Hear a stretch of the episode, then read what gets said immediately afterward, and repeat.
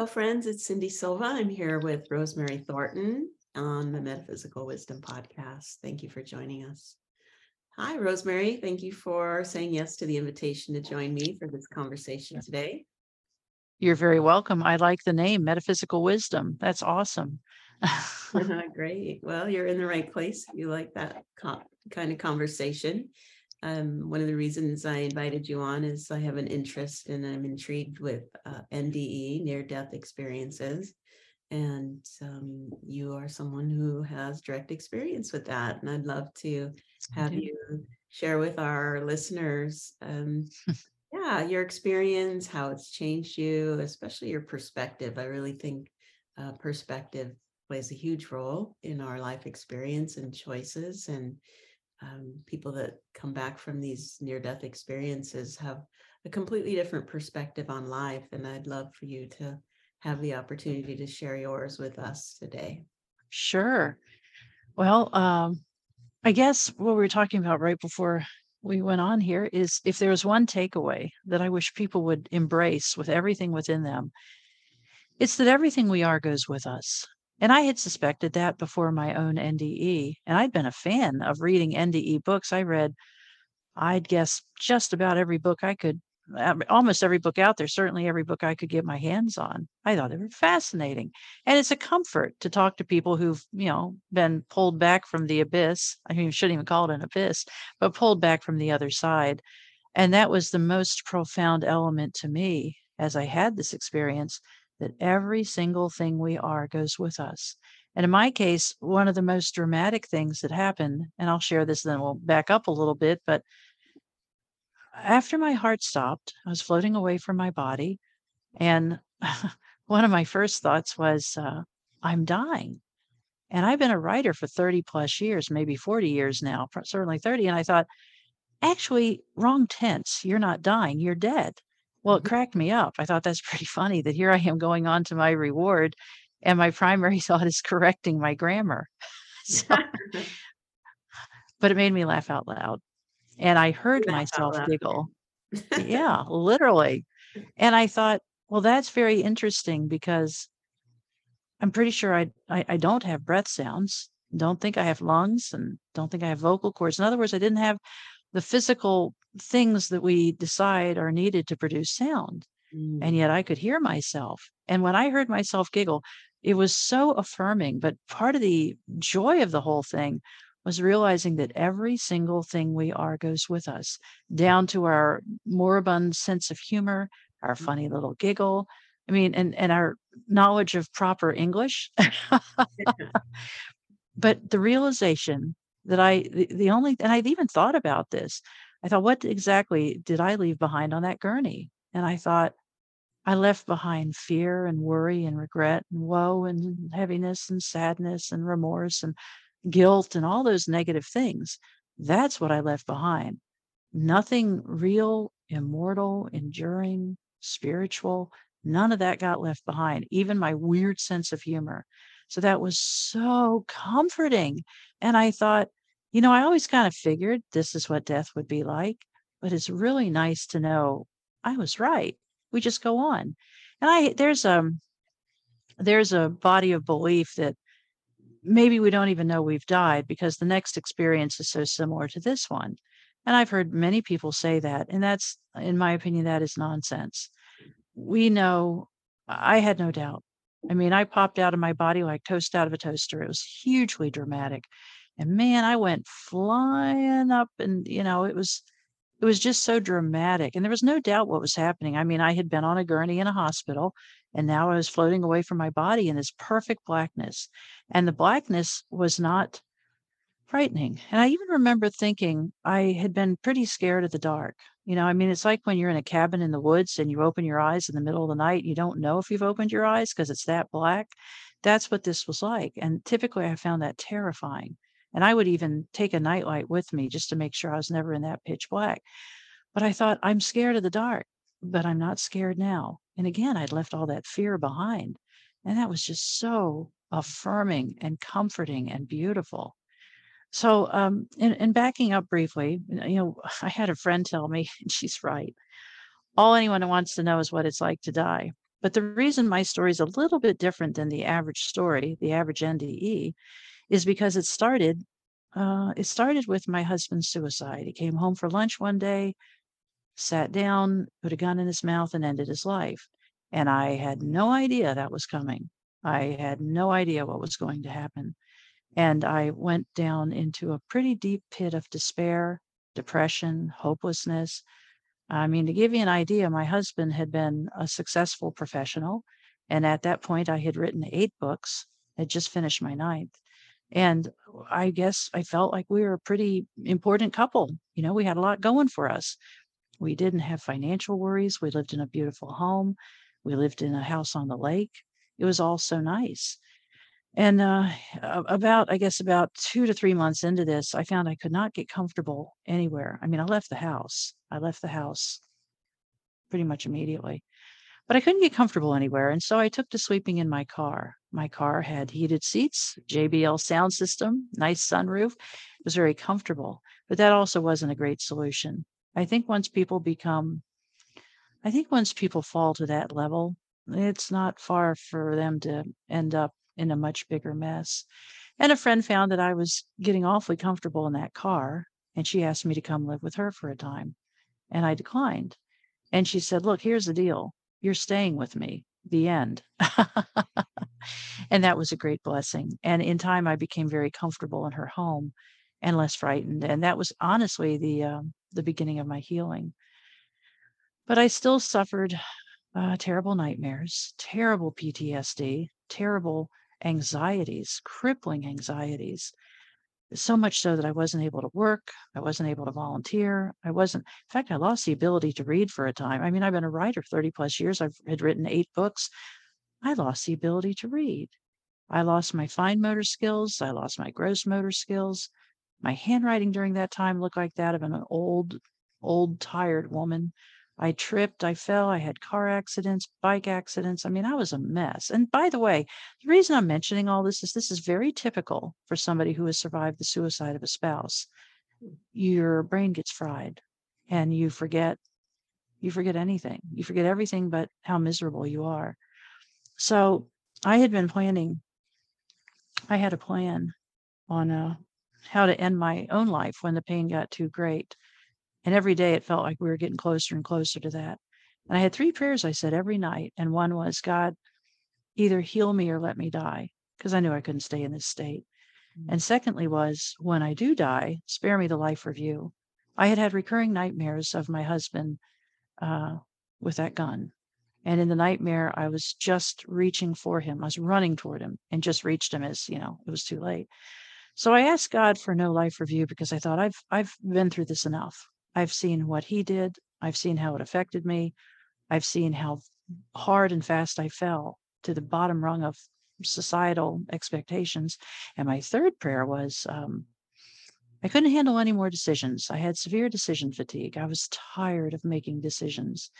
And his suicide caused some legal messes, and there were lots of decisions that had to be made. And I was so tired of decisions. So those were my three prayers.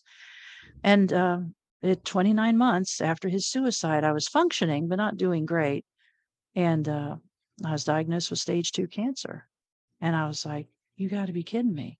You know, I thought my prayer was pretty clear either heal me or let me die. Not, I guess I should have added fast, not slowly. So I was horrified beyond, I, I, I was disgusted with God. Like, haven't I been on the rack enough? Haven't I been tortured enough? Do we need to throw this one in the mix too? So I was pretty upset. And it was a related, uh, was a related surgical procedure. They were actually doing a biopsy to determine how far the cancer had spread. And, uh, you know, I was in the hospital and I had general anesthesia, propofol. And um, it was after that biopsy that uh, I was sent home, despite the fact I was bleeding profusely. And I told the nurse that was attending me in the recovery room that I was bleeding profusely and told her three times. And she said, Once you get home, you'll be fine, which it turns out, I've subsequently learned, a gynecological bleed is considering considered a life-threatening emergency, which there's a reason they consider it that. Well, at home, things got worse. And uh, I remember I went and stood in my walk-in shower because I thought, I'm not going to mess up my white carpets. Because you know, when you're bleeding to death, housekeeping's very important You don't want to leave a mess for your descendants. So I uh, I did call an ambulance, and uh, that was hard to do because I thought I'm bleeding to death in my own shower. How comfortable, how convenient. Something somebody had read me, I think it's First Corinthians 10 13, but it was God will show you a way out. And so here I am in my shower. I know I, I'm getting faint, lightheaded, weird. And I thought, hmm, this could be the way out. This could be God's mercy. This could be ending in a minute. It's like, that's pretty appealing. But I also thought of the people who'd worked so hard to save me, people who had really given me their all, even when I saw nothing in myself worth saving. So I stepped out of that shower. I was taken to an ER near my home, and they made a few more mistakes. and uh, I was lying on that gurney, now in the ER. A little tiny ER didn't even have a hospital connected to it. I was lying on that gurney, and uh, I grabbed the nurse's hand. The nurse was to my left, and the doctor was examining me. I grabbed the nurse's hand and I said, Promise me you're not going to let me die. And she said, Oh, honey, we have many solutions for this. We're not going to let you die. I was like, Well, okay, good to know. Well, they left the room after the exam. A friend of mine was sitting with me in the room. And he told me later, he said, at one point, your blood pressure went to 32 over 25, which is Mm. pretty much gone. And then uh, he said, and he was standing up to get the nurse back.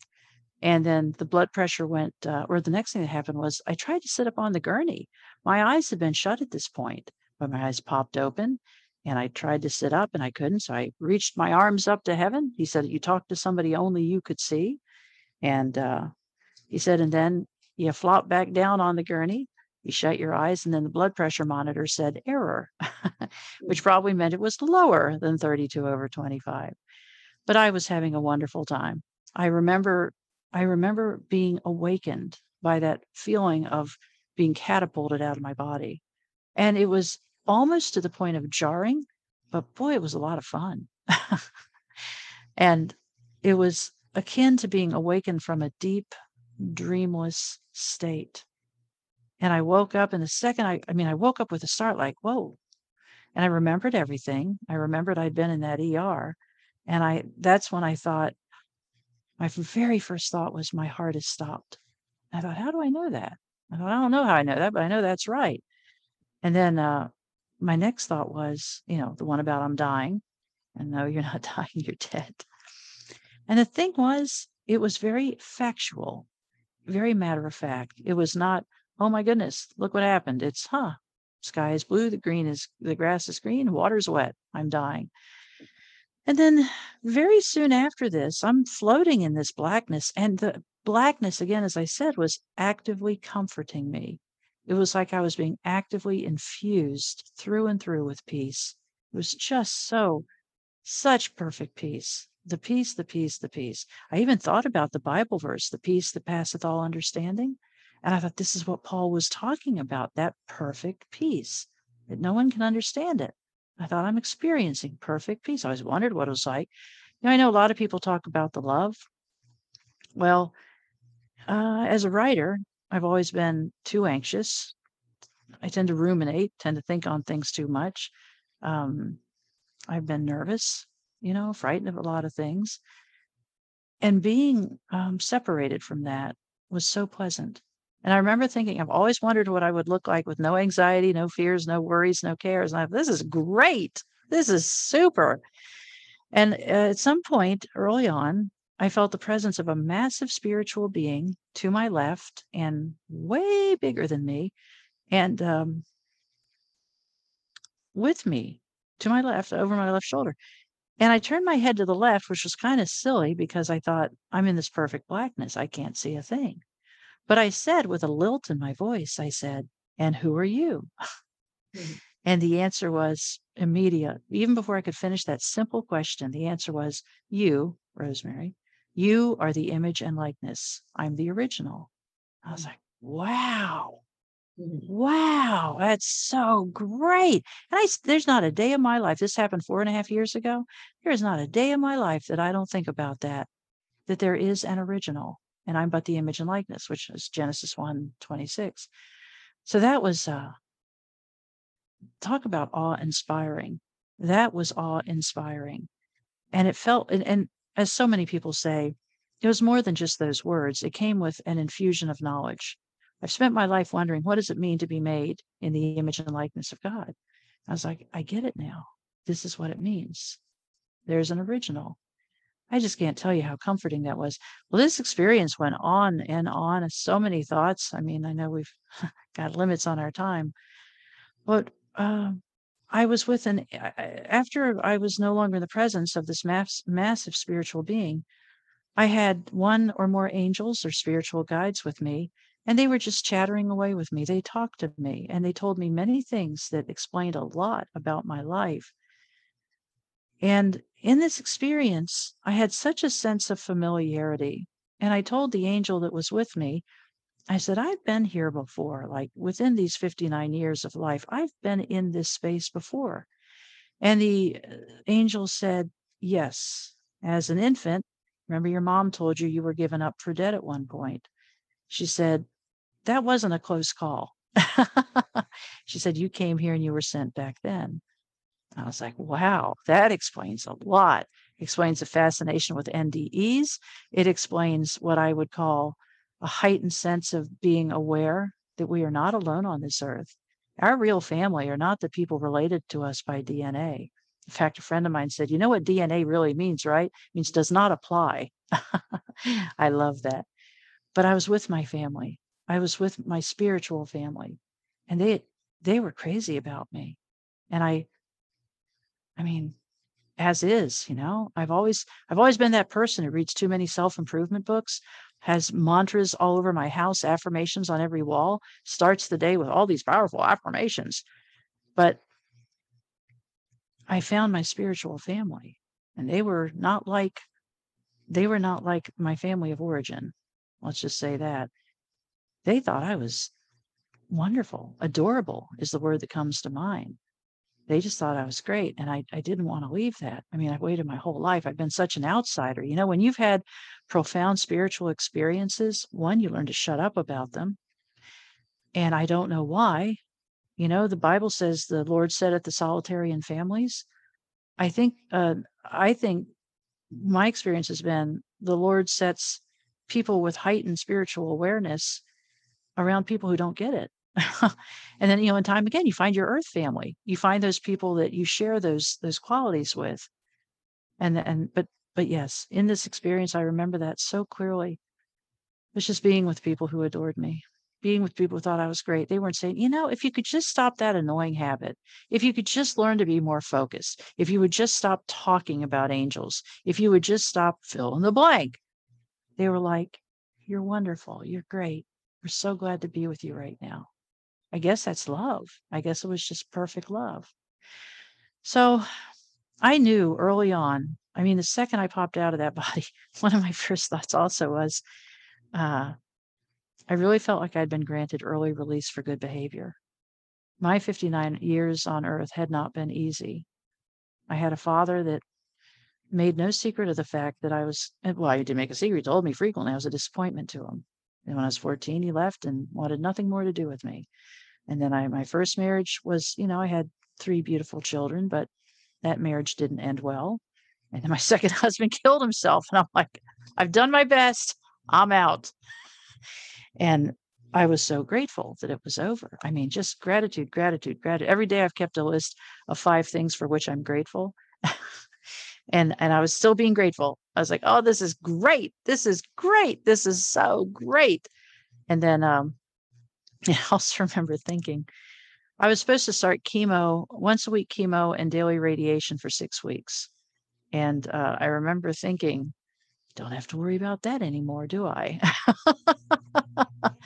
I even remember thinking about my husband's suicide and how much pain it had caused. And I thought, I'm disconnected from that now. I, I just, it's like all the memories of the bad stuff on earth were fully severed. It was over, it was gone an interesting facet of this is throughout this time, I heard somebody, like somebody a hundred feet away or more, screaming rosemary over, and I mean screaming and sense of urgency, upset, almost panic over and over and over. And she'd scream, and then there'd be a, a bit of a pause, and then another scream. Well, this went on, must have been 40 times. And I remember it, it struck me as like the buzz of an alarm clock, you know, the annoying buzz. You're like, oh, let me sleep I was gonna sleep a little more. And I, I've since considered if somebody screams your name, you can't help but spin your head around and think, what, what, what? Who is that? And I realized Rosemary, that that was a persona. That wasn't me. That wasn't the real me. And persona comes from the Latin word for mask. Rosemary was the mask. Rosemary was back on that gurney.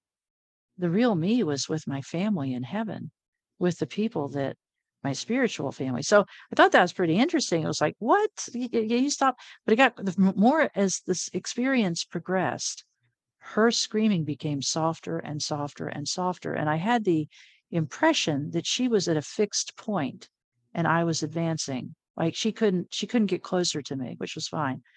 But then at some point, I mean, this just went on and on and on. And and that's the other thing. I was gone, no heartbeat, no pulse. My heart had stopped for more than 10 minutes. And the interesting thing I learned about bleeding to death, which had been my cause of death, was that uh, you can't do CPR on somebody who bleeds to death.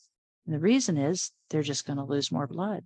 So, as a friend, I did interview some medical professionals before I wrote my book, but I was told first they plug the leak, refill the tank, and then restart the heart.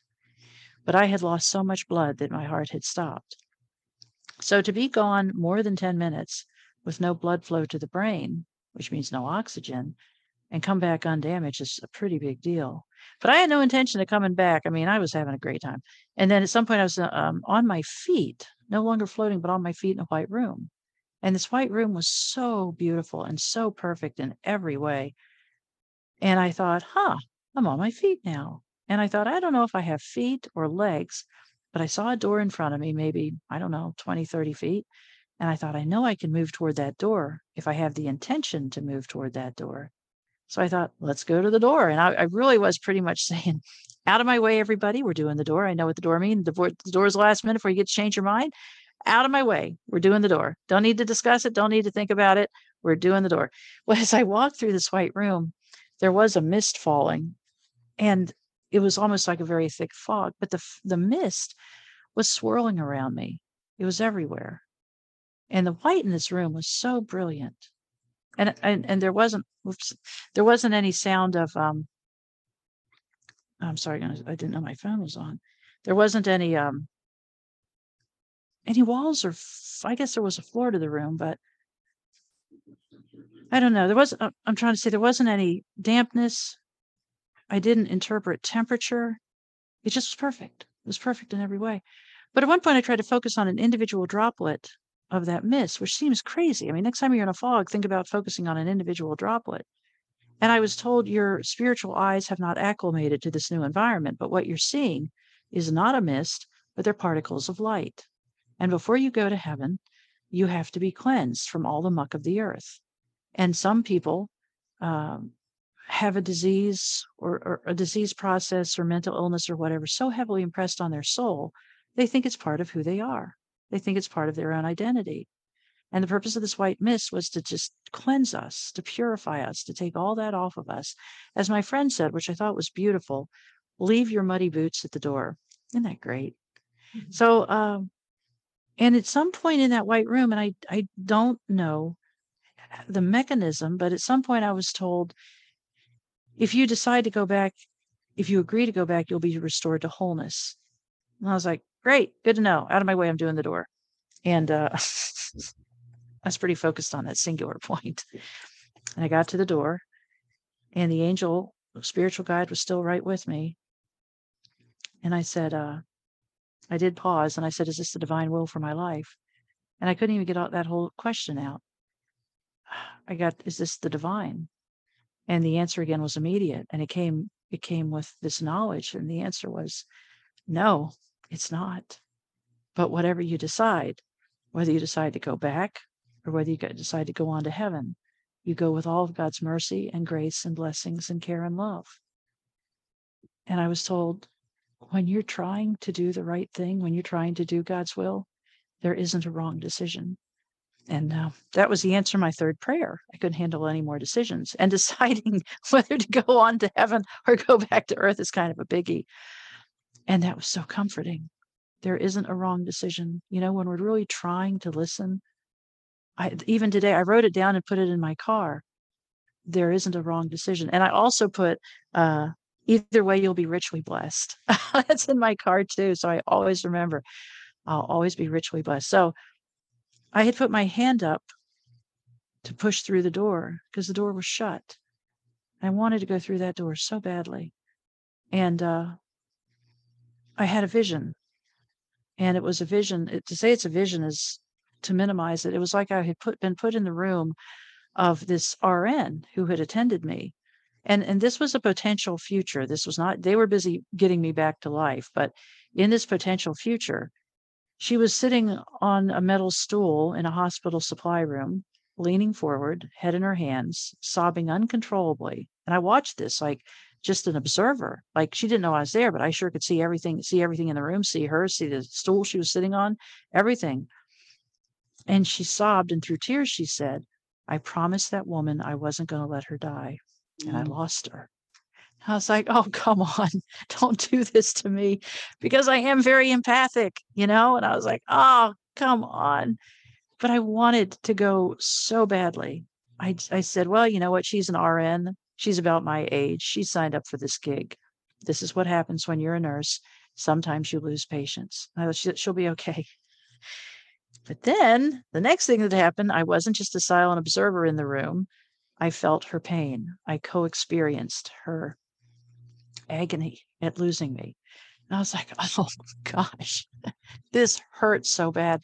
And I, I was surprised at the depth of her agony. I'm like, who am I to her? You know, I'm just some chick that rolled in at the end of the day.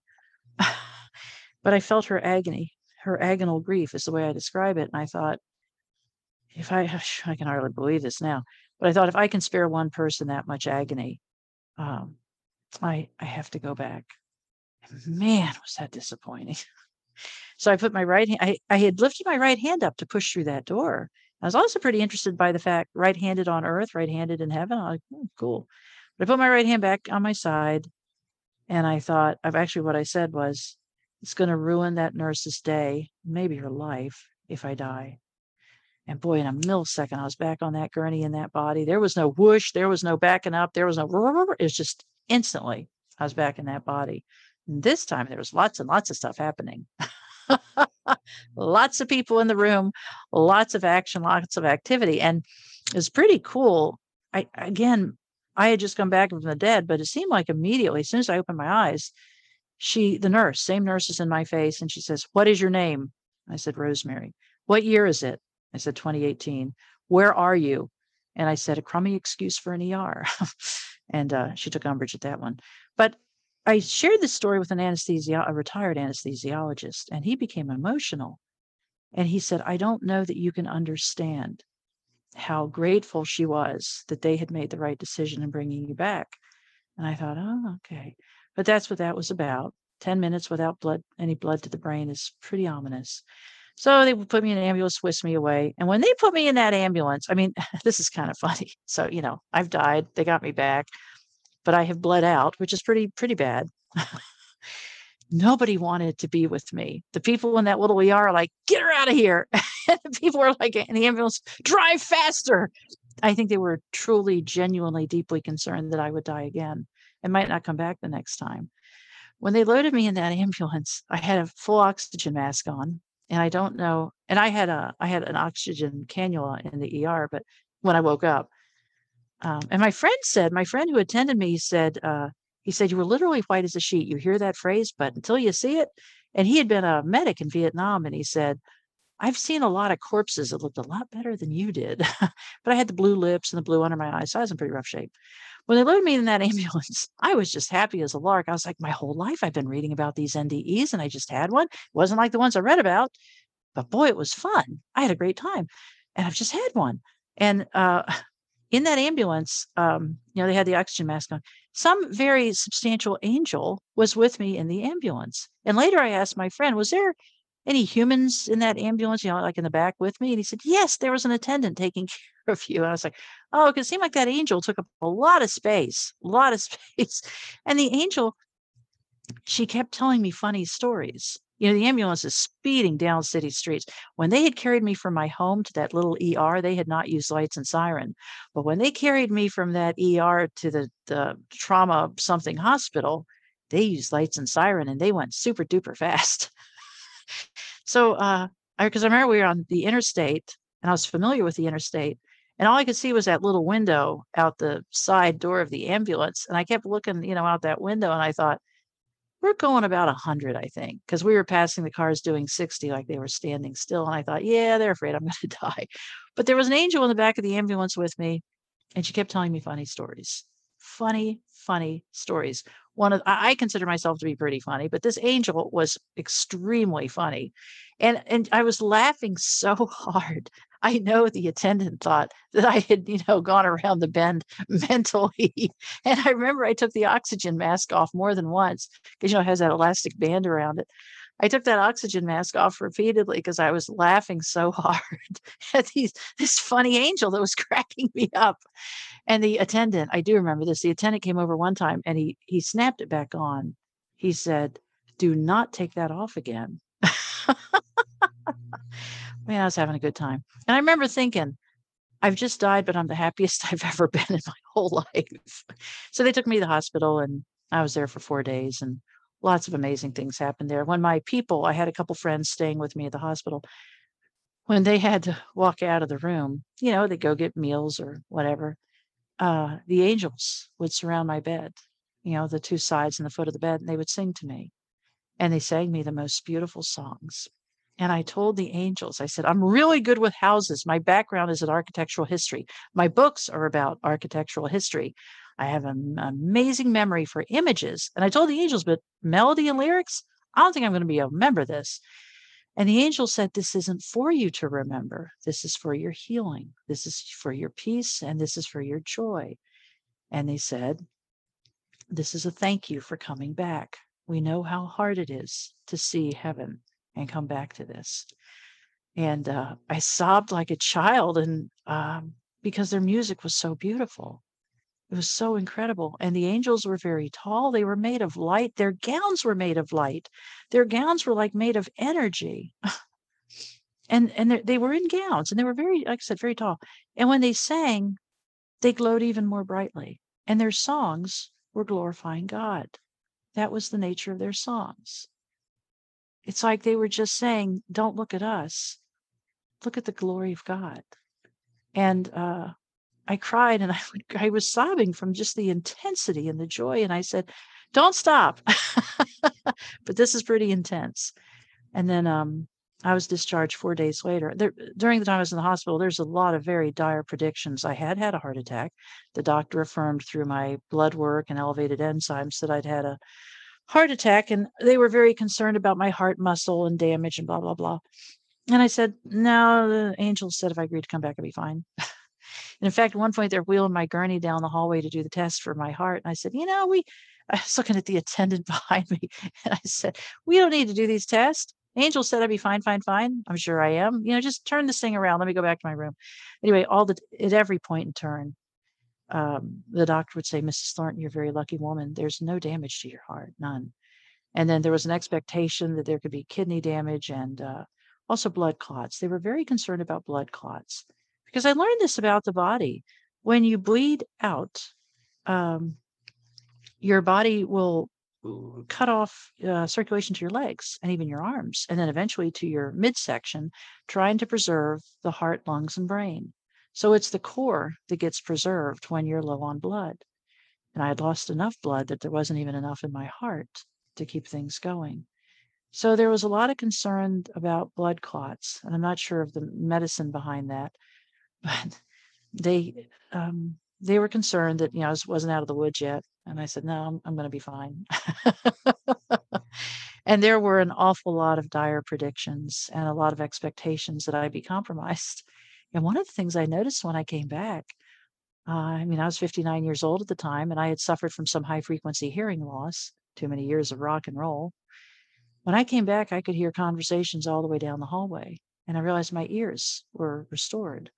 And I had had a busted shoulder from an accident, and I had a busted left knee, and uh, a couple other things. And the knee was restored the shoulder. The shoulder was so damaged um, that I, when I had a chiropractor work on me, she said, Your shoulder's pretty jacked up. You could see physically, look in the mirror, gone, all of it gone. So, as a friend said, I came back with a reboot. I came back not as Rosemary V2, but Rosemary V27. and then the um, the big thing was um, uh, my soul was healed. My soul got restored. You know, that's the 23rd Psalm. He restoreth my soul. That was my real need. I I felt like somebody had uh, found the key to the shackles on me that tied me to this grief, the pain, the misery, all of it. And I had literally been unshackled. And I was able to forgive my husband. But more importantly, I was able to forgive myself. One of the last things my husband said to me was to inflict some guilt. And I had been released from all of that. And uh, and it took a while. It turns out when you go back to your oncologist and he said you need to start chemo as soon as your your blood work is okay. You say, Oh no, no, no, I don't need that. Turns out I was healed in heaven. It doesn't go well. He put mentally ill on my chart. and I had to find another oncologist and uh because I wanted to affirm it. I didn't want to go the rest of my life wondering, you know.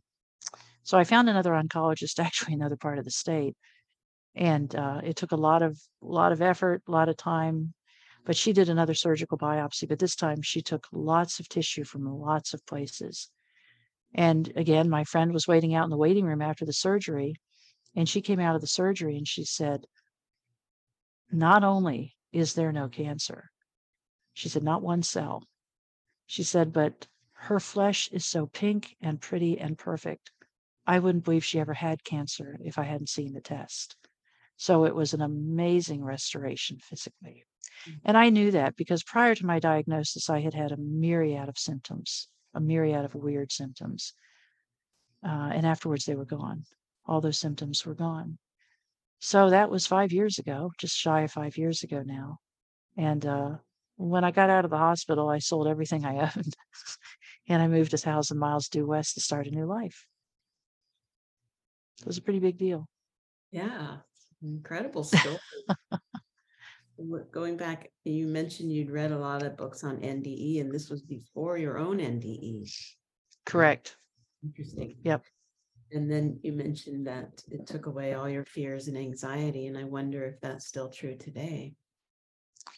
I still struggle with anxiety at times, but it is nothing like it was before. Um, yeah, I still have fear and anxiety, and, and it's a discipline to remember that's not who I am. In Mhm. fact, the other morning I was praying about this because I've had a I've had a personal experience that was pretty tough. Because I honestly thought when I came back everything would be buttoned up and beautiful. You know, I thought Yeah. the car will never break down, I'll never have a flat tire. Everyone will say, "Ah, we're so happy to see you." That's not how it shook out. I've had I've still had a lot of challenges and I had something happen over Christmas that was very difficult for me. Had a relationship end. A relationship very important to me. And uh, I do still have anxiety. And yet I can go out in the world. I can function. I can enjoy life. And just the other morning I was praying about this. I'm like, you know, this was healed in heaven. You don't need to keep dealing with this. And it became so clear to me that that fear, that anxiety, that that panic, all of that stuff has has nothing uh nothing with my name on it, you know? It's kind of I mean they call it generalized anxiety disorder. They don't call it Rosemary's anxiety disorder or Cyndi's anxiety disorder, and it's not mine. And the only thing connecting me to that anxiety is me. It's not like it's, you know, been sucked in and I've so I've been working, I've been thinking about that every day that it's time. It's time for that to be completely gone. Better is great. And when I first came back from this experience, it was mostly gone. And it's kind of like it, you know, it crept back in a little bit. So I've been working very specifically. You know, the Bible says bring into captivity every thought to the obedience of Christ. I mean, that's a full-time job. Bring in captivity every thought. So I've I've been working on that. And going through this relationship breakup was extremely difficult, as all my dear friends can attest. So yeah, it's something I have to keep working on. It's kind of, and you know, I think part of it, I, I get mad at myself. I'm like, you're better than this. You know better. But I think part of it is, as a friend shared with me, this world is very dense. It's it's heavy. You know, there's a heaviness to wandering around on planet Earth. And it's too easy to pick up the thoughts of others and the sadness of others and all that. Yeah.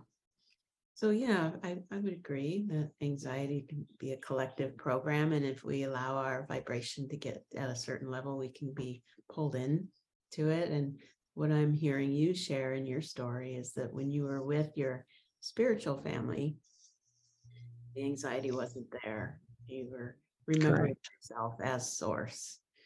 And when we forget that, anxiety can creep in when we forget our true nature.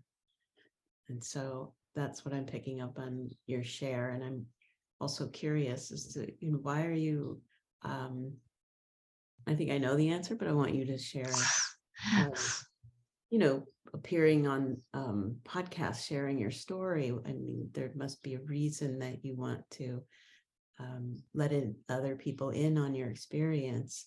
And is is that something that you agreed to in your NDE? Oh, that's a great question. No, it's not. But uh, you know, it's really interesting. The the reason I wrote a book, I'm a writer, you know, I mean, you know, there's it's kind of interesting. Different people from all walks of life have had these NDEs now. And for me to have one, I was like, you know, I think I'm pretty good at writing. I can I can tell what happened.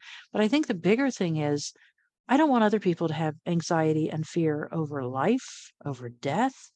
And I thought maybe my book can help people. And it, it was not something that I was ascribed or uh, asked to do. But when I came back from this experience, as soon as I was home, I got my laptop out because, you know, being a writer, I type really fast. Got my laptop out and I wrote down every detail of every single thing that had happened because I didn't want to get one thing wrong. I want everything, I want to be able to go back to it and say, this was you. This really happened. So I wrote down every single detail and I sent it to a couple of people and they said, wow, that's incredible. But the other thing that happened about six months, I was living in the Midwest. I had moved from the East Coast. Um, I developed some severe internal pain and when I would eat, I would get sick. And let's just say food wasn't moving naturally through my body. And I, you know, I asked Dr. Internet what was wrong. And the answer seemed to be uh, it could be adhesions from this, because I had a sub- subsequent second surgical biopsy. And uh, I thought, oh my gosh, that makes sense because that's where the pain is at the incision sites. And so I was sitting in a church service, a little, little tiny church in a little tiny town in Midwest and I was just asking God, this this can't be right. That I have this dramatic experience in heaven and now I'm losing weight. I'm exhausted. You know, I can't eat, blah, blah, blah.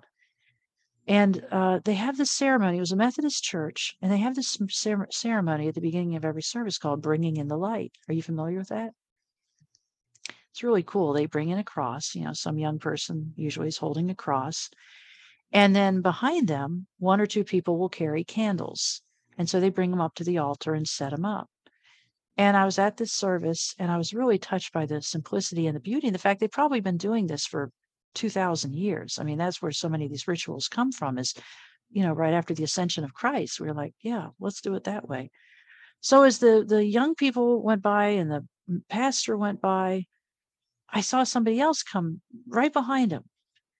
And I just saw it out of the corner of my eye and it was an angel. And it was an an angel with an attitude, like in the the spirit of, of um, uh, I guess Gabriel. Who's the fighter? This I think Michael's the fighter. Anyway, it was dressed in like every picture, every statue you've ever seen of an angel in your life, with the the chainmail and the the or the heavy shield and you know the helmet and all of it. And I was like, and he stopped. I was at the I was at the end of the pew, and this angel stopped at my pew, and I looked up and I was like, yeah. it was very dramatic. And the angel said, uh, and this was telepathically without words, but the angel spoke to me and said, Stop worrying about your body. Stop worrying about what you eat. Stop worrying so much about yourself. Write that book and get it done. You have work to do. And I was like, okay. and at that moment, I thought of a Bible verse that I loved and it was surely the Lord was in this place and I knew it not, which I think that was uh, the one who'd been wrestling with an angel. Isn't that? Yeah, I think that's who said that. I need to look that one up. And I it, it dawned on me, it was so clear to me. The Lord is in this place. And I thought internally, like where I thought these adhesions were, where all this discomfort was, surely the Lord is in that place too. And it was so profound. And it I felt a couple things pop internally, and the constant nausea and pain just evaporated. And I mm. was well again. And I was like, that angel came with a message. And the PS to this is after the service, the pastor came back. It was my first time in this church. The minister came back and introduced himself to me. And the first words out of his mouth were, You're glowing. You have like this luminescence about you. He said, It's it's very dramatic. I saw it from the pulpit. And I said, Yeah, I know.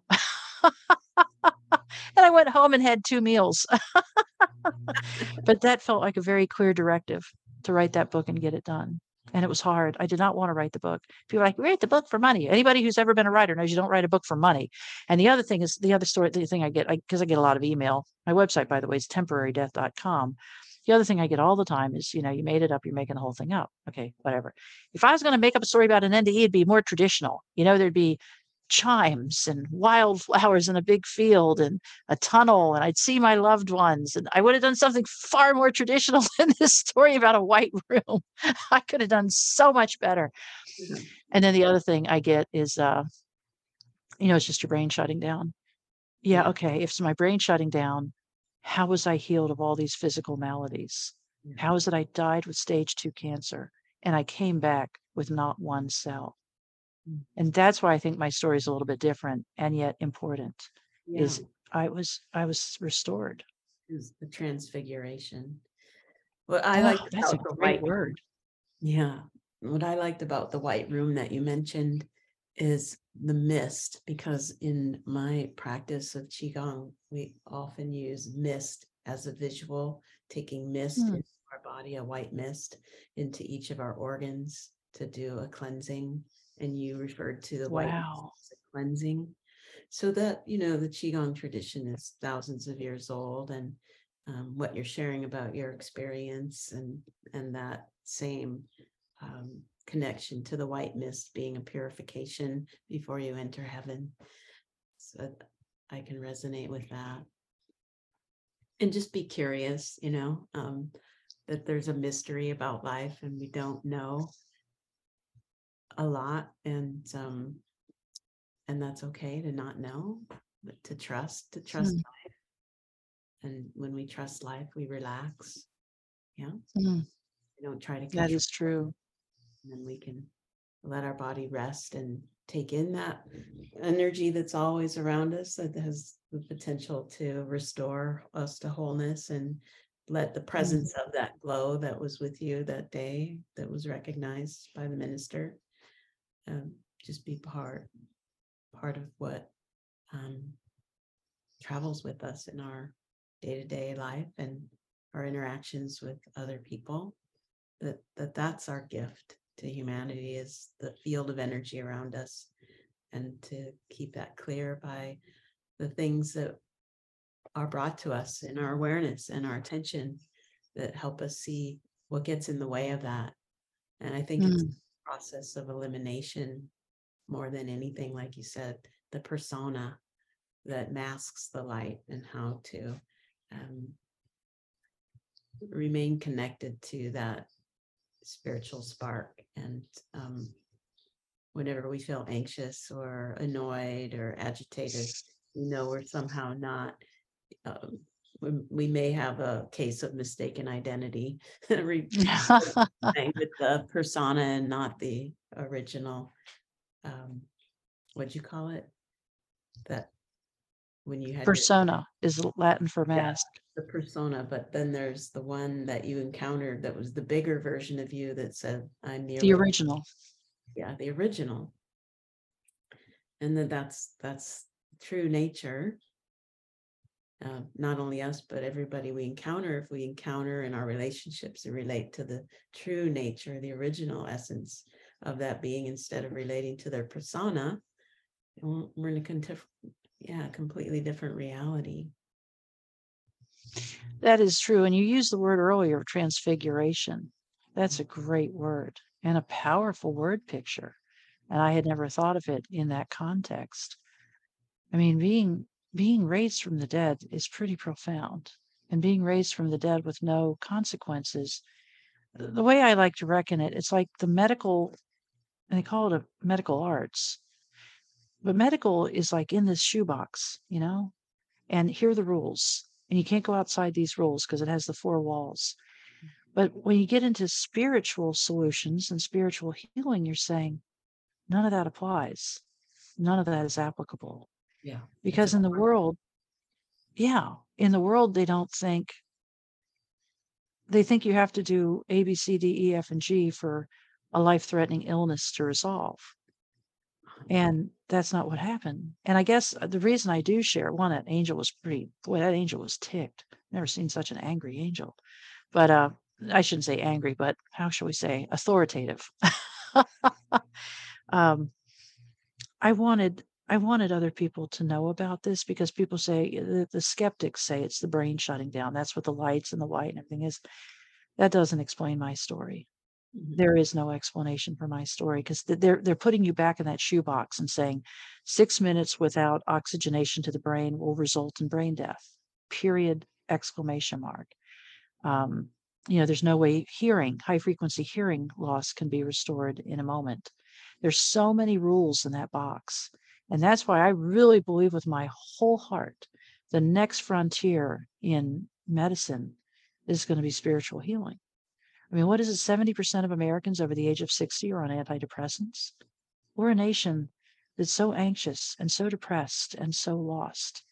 And uh, that's unfortunate. And, you know, the number one the number one cause of death in this country right now is heart disease, or yeah, cause of death is heart disease or heart attack. Number two is cancer.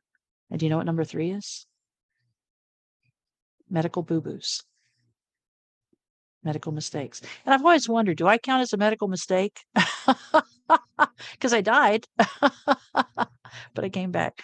So, I mean, I, I really think we've got to take some long, hard looks at better ways of healing and comforting people. Have you ever read Larry Dossey's stuff? Love, um, oh, what's the title of one? Be careful what you pray for. You? Yeah, I love his books and I love his works. And then Bernie Siegel had Love, Medicine, and Miracles. Did you ever read that book? I don't know if I read, I know who Bernie Siegel is. It would have been years ago if I had read it. I don't. Well, not my favorite story out of that book, something I thought about a lot. So he was an, an oncologist, and every now and then he'd have to tell someone, not infrequently, tell somebody, well, it looks like you have about 90 days or six months to live. Just go enjoy mm-hmm. whatever you can of this life. And every now and then he'd run into those people that had been given three to six months to live, two years later at the grocery store picking out, you know, fresh avocados. And he'd go up to him and say, How you doing? And the guy says, I'm healed. It's gone. That pain went away one day and never came back. So uh, after seeing these stories again and again, he wrote a, he did some research and then he wrote a book. And what he found was when people had permission to go live the life they wanted, Mhm. often the disease simply evaporated. This it just resolved or dissolved. And I was uh I, I bought a real estate property after I moved to the Midwest. I thought, well, I guess I need to have a house eventually. and I bought a real estate property and uh it didn't work out, didn't like the house. It was a boo-boo. People make boo-boos. And I was sitting in the backyard of this house and I was like, man, this this is a mistake. Uh, well, I got so much money in it, I better just stay here. And uh, you know, it's the back and forth when your soul's like, hello, and your brain's giving all these brilliant arguments for for and against. And so I was sitting on my back stoop thinking about, God, I'm really miserable. I hate this house. And I thought, if I had, if I found out I had six months to live, what would I do? And I thought instantly, I thought, sell the house. And I thought, why put yourself through that? Just sell the house. Just be done with this. And I, I just think that's fascinating that in Bernie Siegel's book, he talks about people who'd always wanted to get divorced, got divorced. People who always wanted to get married, got married. People who always wanted to live in a, a ranch in the, you know, out in Wyoming, went and got a ranch in Wyoming. It's like we shouldn't have to wait until we're facing death to go live the life that our soul is telling us we want to live. Right. So I ask myself that a lot now. If I found out I had six months to live, what would I do? And I think I'd make some pretty big changes and go do them. That's an excellent message. Yeah. And in your case, um, God or the universe stepped in and did them for you. right? Yes. That is true. And that's true with this relationship I was in. My soul knew this wasn't right. You know, I wasn't my soul knew it wasn't right. I'm like, "Oh, I'll just be like Socrates with Xantippe, and I will grow spiritually, and because of my love and light, I'm sure this man will come around and see what a beam of light I am in his life." Are you familiar with Xantippe and Socrates? I'm I'm familiar with Socrates, but I don't know what Xantippe. He had a shrew of a wife, or so he says, named named Xantippe, Oh, and didn't she know. apparently was just not pleasant and fussed, and they did call her the shrew. Socrates, you know, everyone said, "Why do you put up with this woman?" And Socrates said, "She's teaching me self-discipline. She's teaching me to rise higher with my understanding of um, self-control and all the important virtues we should have in life." So I was in this relationship and it wasn't going well. And you know, even your friends are saying, I don't know about this, Rosemary. You know, but you're like, oh no, I'm sure I'm enlightened enough that this will all resolve. will resolve by him kicking me out. That's how it resolved. So, but it's it was very painful at first. And now I'm realizing, like you said, why wait for the universe to do that? You know, it did. I was like, no, no, no, no, I'll suffer through this. And that was one of the things I had uh I had at his house. I had a quote on the wall that said, "The universe will try to get your attention quietly at first, and then it mm-hmm. might give you a gentle nudge, and then it will turn up the volume, and then it might give you a bit of a shove. And if you're still not listening, it will blow you out of there." I ignored the first four. I waited for the detonation to send me to the sky, like, you know, Wile E. Coyote and the Road Run- Runner.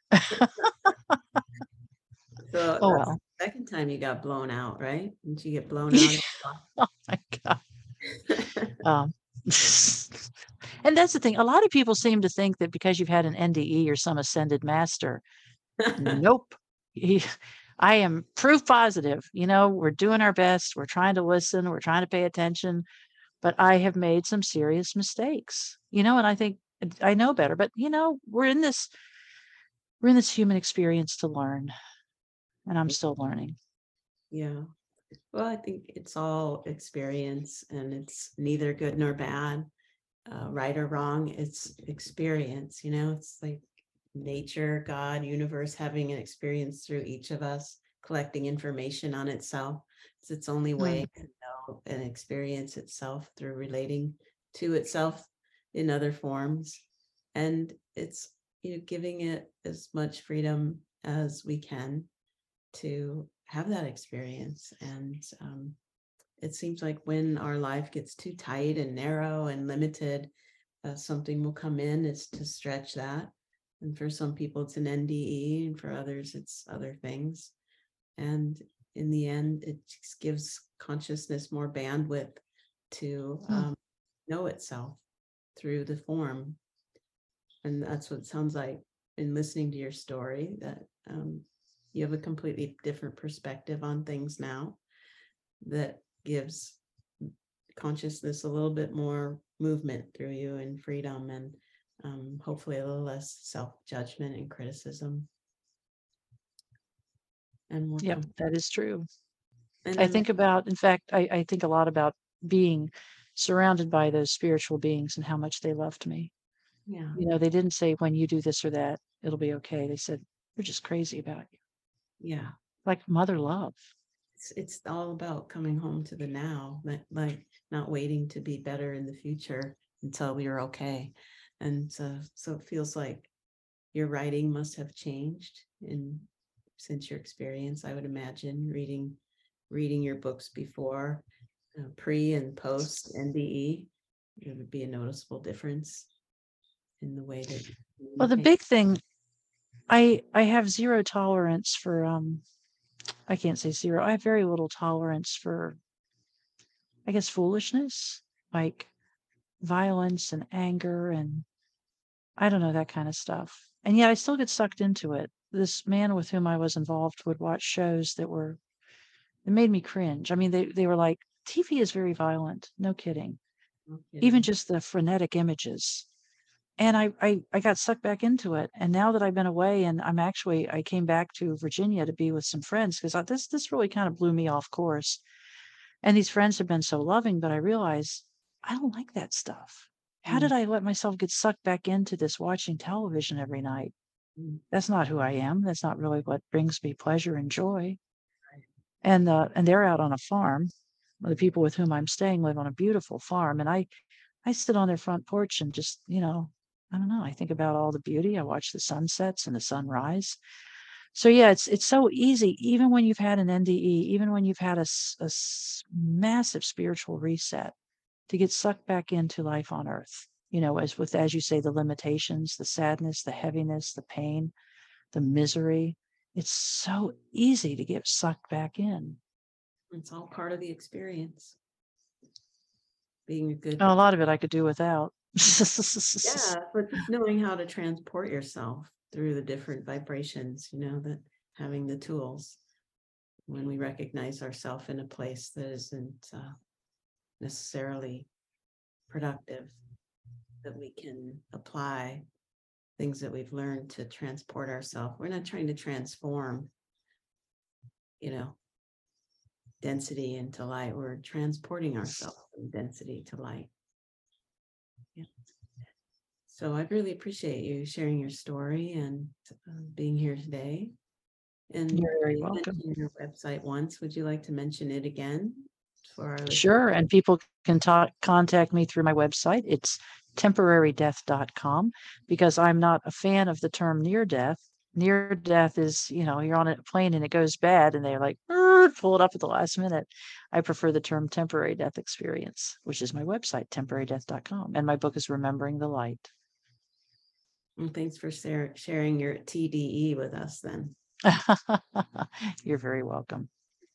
All right. Thank you everyone for tuning in and um, I'll post all the links in the description so that you can contact Rosemary if you'd like.